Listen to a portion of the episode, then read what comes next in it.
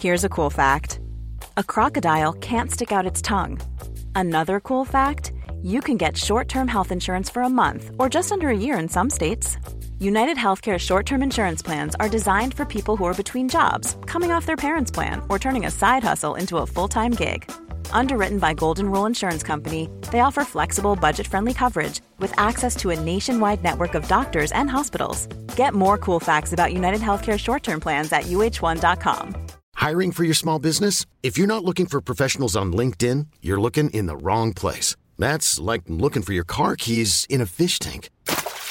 LinkedIn helps you hire professionals you can't find anywhere else, even those who aren't actively searching for a new job but might be open to the perfect role. In a given month, over 70% of LinkedIn users don't even visit other leading job sites. So start looking in the right place. With LinkedIn, you can hire professionals like a professional. Post your free job on linkedin.com slash achieve today.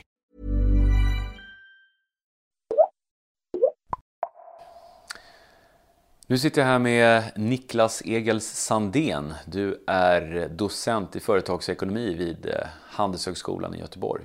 Forskar om hållbarhet. Alltså, det upprättas hållbarhetspolicies, man skriver hållbarhetsrapporter och man anlitar hållbarhetskonsulter. Har det inte börjat gå inflation i det här begreppet hållbarhet? Ja, hållbarhet finns ju ett utav orden, sen använder vi lite andra ord också. Alltså i Sverige då gärna Corporate Social Responsibility eller CSR då som vi gör. Och så finns det lite företagsetik och lite andra så vi är, inte bara överanvänder vi hållbarhet utan vi, vi har många andra ord som betyder i princip samma sak som vi också använder parallellt. Då. Så att, ja, det är ju en inflation i, i den här diskussionen kring det här ämnet. Det är ju väldigt populärt just nu att diskutera hållbarhet nu, vad det nu är för någonting, vilket vi ofta inte heller är helt klara på. Precis, vad är hållbarhet för dig då som forskare? Ja, för mig som forskare så är det intressant för att jag tror nästan att det är svårare som forskare kanske ibland än vad det är som, som företagsledare för att eh, när vi tittar på forskningen om hållbarhet, CSR eller vilket ord vi nu väljer att använda oss så här har vi kanske en i alla fall en 10-12 som används ganska frekvent. Så om man går igenom forskningen och tittar på dem så kan vi konstatera två saker. Det ena är väl att alla är på ett sätt överens. Det är miljö, det är socialt och det är ekonomi, det vi brukar kalla för triple bottom line. Då. Väldigt mycket engelska termer i det här fältet. Och, eh, så det är någonstans alla överens med. Men så fort man ska ner i någon form av mer detaljdel av vad är det för miljöfrågor och vad är det för sociala frågor. Då, ja, då är vi oense. Du säger att det, det skiljer sig åt väldigt mycket från, från företag till företag. Finns det, någon, finns det några generella liksom, tendenser eller röda trådar? Är det en viss typ av företag som är duktigare än andra på att jobba med hållbarhet och, och varför är det så? Ja, alltså man kan säga att konsumentbolag brukar generellt sett lyftas fram som, som mer då ansvarstagande eller någonting. Då. Eh, vad nu då återigen, vad nu det exakt det där är för någonting då. Men för de ligger ofta nära, närmare konsumenter som kanske bryr sig. De ligger närmare de mediala debatterna som pågår om det. Alltså klädbolag kommer liksom aldrig undan den här typen av frågor. För det är hela tiden i media. Samma sak med elektronik och mat och sånt här som, som det konsekvent pratas om då. Så de har mer liksom strålkastarljuset på sig och det gör också att de Eh, har ofta kommit längre då. Så man kan säga att branscher som utsätts för någon form av aktivisttryck eh, generellt sett har kommit längre då. Alltså jag var själv i Kina för snart tio år sedan och besökte flera fabriker där svenska företag producerade varor. Eh, och då, för tio år sedan, var hållbarhet liksom ett begrepp och ett, ett arbete, en fråga som, som befann sig ganska mycket ute i periferin för företagen. Men nu har det här eh, börjat förflyttas inåt i själva kärnan i företaget. Hur, hur, hur och varför har den förflyttningen skett? Jag skulle nog mena att det kanske är på väg in till kärnan. Jag skulle fortfarande säga att det ligger väldigt mycket i periferin. Jag tror att många akademiker skulle säga att det behövs flyttas in i kärnan. Alltså om vi ska få någon riktig effekt på det här så måste det in i kärnan. Och när vi säger kärnan så pratar vi om produktutveckling, vi pratar om försäljning, alltså in i det som företaget gör eh, med stora pengar. Eh, medan periferin då skulle kanske vara lite policies och lite kontroller och lite rapporter och lite sådana här. Eh, sponsra Gotia Cup och ge lite pengar till Operan. Alltså det, det, är fina grejer och det är inget fel på dem, de ska göras men det är inte det som företagen håller på med i huvudsak. Då. Så att eh, där har det varit ganska länge. Om man tittar på var man hittar hållbarhetsfolk i företag så sitter de ofta under HR, Human Resource, sitter under PR i olika former eller någon form av investor relations, alltså relationer med investerare eller kanske på legala avdelningar och sånt då, eller någon form av extern. Alltså ofta i de funktionerna som också är ganska externa eh, eller är ganska perifera också i bolaget. De sitter sällan under produktutveckling. Sällan under liksom marknad i någon form av marknadsförsäljning, inte marknad extern kommunikation. Då. Där, så där har vi dem inte lika ofta. Då. Så att jag tror fortfarande att det är en väldigt lång resa kvar då. Men forskarna är ganska tydliga att säga att vi behöver göra det. Företagsledarna själva i många fall säger att vi behöver också flytta frågan in i kärnan. Om, om vi nu ser global uppvärmning som sker här så kommer detta få enorma konsekvenser för vilka affärsmodeller vi kan ha. Om vi har de här typen av klyftorna i världen som vi har mellan rika och fattiga och hur detta fungerar och vi ska hantera den fattigdomsproblematiken globalt, och då måste det in i kärnan utav produkterna då. Så jag tror att någonstans finns det mycket prat om kärnan. Det finns mycket prat om strategi och hållbarhet. Det är så strategiskt att jobba hållbarhet. Så. Men när man tittar på vad det blir så tycker jag fortfarande att det är väldigt, väldigt mycket periferi då. Om du tar din, ditt exempel i Kina då. Du, du åker dit och tittar på leverantörerna då. Det är ungefär så att först så sourcar man. Lägger man produktionen i Kina. Bra pris, bra kvalitet, ofta relativt bra kvalitet. Eh, vi lurar oss ibland att de är dålig kvalitet. Det är rätt bra kvalitet ofta. Så ganska lågt pris, bra kvalitet, rätt bra teknologiskt kunnande i många branscher och sånt. Och, så att där finns det mycket sånt. Och så lägger man produktionen där och sen tänker man Åh herregud, vi har en massa problem med mänskliga rättigheter och de bryter mot lagstiftningar och de gör massa problem med miljö. Nu får vi kontrollera dem. Och då lägger man på liksom kontrollerna. Det strategiska hade möjligtvis varit att tänka så här. Alltså, nu ska vi sourca.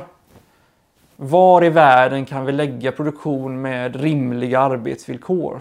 Alltså, och då kanske man inte skulle hamnat i Kina från början.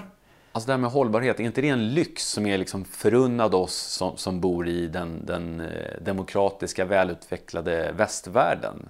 Eh, alla kanske inte har råd med hållbarhet, är det inte så? Ja och nej. Eh, vissa saker kan bli en kostnad. Alltså ja, om du plockar upp din fair traded choklad kontra en vanlig choklad så ser du att den ena är dyrare än den andra. Så där har du naturligtvis då en, en kostnad på det. Då. Vissa mm, aktiviteter kring hållbarhet då, som man kanske inte alltid... Alltså de är så naturliga ibland, så när jag var utbildad företagsledare så... Nej, men det där är ju inte hållbarhet. Det där är ju vanlig effektivisering och det är vanligt arbete, till exempel energibesparingar i produktion och eh, minska avfall och liksom allt, eh, den här typen av saker och ting. Då. Det, det pratar de själva inte ja, men, nej, men det där gör vi av ekonomiska anledningar. Ja, just det. Jo, men det är ju också bra för miljön. Så att ett antal sådana här områden är ju irrelevanta. Då. Pratar du nu med biltillverkare så jo men en plug-in hybrid hade ju varit trevligt att ha. Ja, då är det ju av, av olika också säljanledningar som det är bra att ha. Men klart, det är ju en utvecklingsprocess på kanske tio år att bygga upp patent och skapa all den teknologin. Det, klart, det handlar ju också om hållbarhet, att hitta nya bränslen. Så att, ja, å ena sidan. Eh, och ofta teknologin är ofta dyrare. Eh, om man skulle möjligtvis vända på det så kan man också säga att ju mer vi ju rikare vi blir som människor, desto värre miljöeffekt har vi. Så att den här argumentationen om att vi måste vara rika som konsumenter för att kunna ha råd att vara hållbara. Den verkar inte stämma särskilt bra. Utan jo, då, köp, då köper vi våran hybridbil som andra bil. Så har vi två bilar istället. Alltså så, att, så visst, det är ju käckt att man har en hybridbil, men helt plötsligt hade man två istället för att ha en. Och en var alltid mycket bättre än två. Så, att, så är det ganska generellt. Eller ja, då, då köper vi kravmärkta morötter och så flyger vi till Thailand. Ja, och då var ju alltså de här kravmärkta morötterna ganska lite värda. Eller, vi, eh, eller till och med vi kör vår, vår bil till, till Ica Maxi och köper våra morötter där som är kravmärkta. Ja, redan där var det ju förstört. Istället för att cykla dit. Då hade vi kunnat köpa de vanliga igen och fått annan effekt. Då. Så att, ja, så att, ja, å ena sidan ja. Å andra sidan så är det väldigt tydligt att ju mer vi tjänar, ju, mer, ju rikare vi blir, desto mer miljöeffekt får vi på det här. Så, så det, det, är inte helt enkelt, men det är också mängd konsumtion då som går upp. Alltså I politiska sammanhang så finns det de som talar om, om eh, Sverige som en humanitär och moralisk stormakt. Vad, hur, hur, ser det ut på, på företagssidan i näringslivet? Är, är svenska företag bättre eller sämre än andra företag på att jobba med hållbarhet till exempel? Jag tror att om du tittar på såna rankinglistor som finns mellan olika länder så har nordiska länderna ofta ganska många av sina företag på de här hållbarhetsrankingarna. Då. Så i, i den bemärkelsen så är vi då någonstans föregångare, då, långt framme i våra företag. Då. Eh, sen vet jag när man pratar om det som länder så framhåller ofta svenskar också sig gärna som att vi framhåller oss som, som land som väldigt mycket föregångare. Vi, vi är upprörda över att varför ska vi springa i förväg så mycket ibland? Det hör man ju i debatterna när, när liksom, det finns så många andra som är så mycket värre och sånt. Men vad var intressant, jag hörde en av de stora som företagsledarna som varit runt mycket och suttit i många styrelser.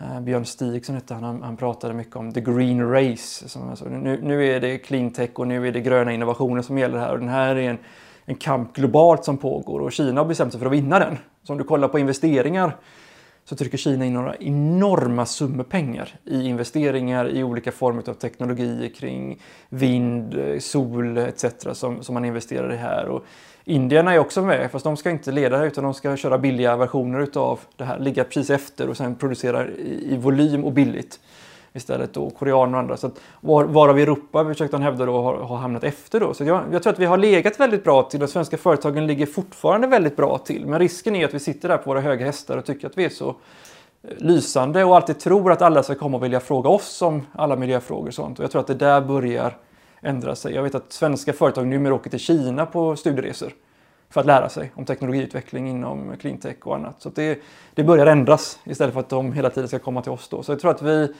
vi måste fatta att vi, nu går det fort. Och, och, här kanske vi inte riktigt hänger med på samma sätt. Så att ja, vi ligger bra till. Men jag är inte säker på att om du rider fram klockan tio år och vi fortsätter på samma håll så kanske vi inte ligger bra till längre.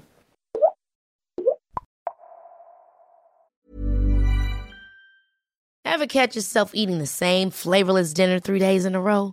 Dreaming of something better?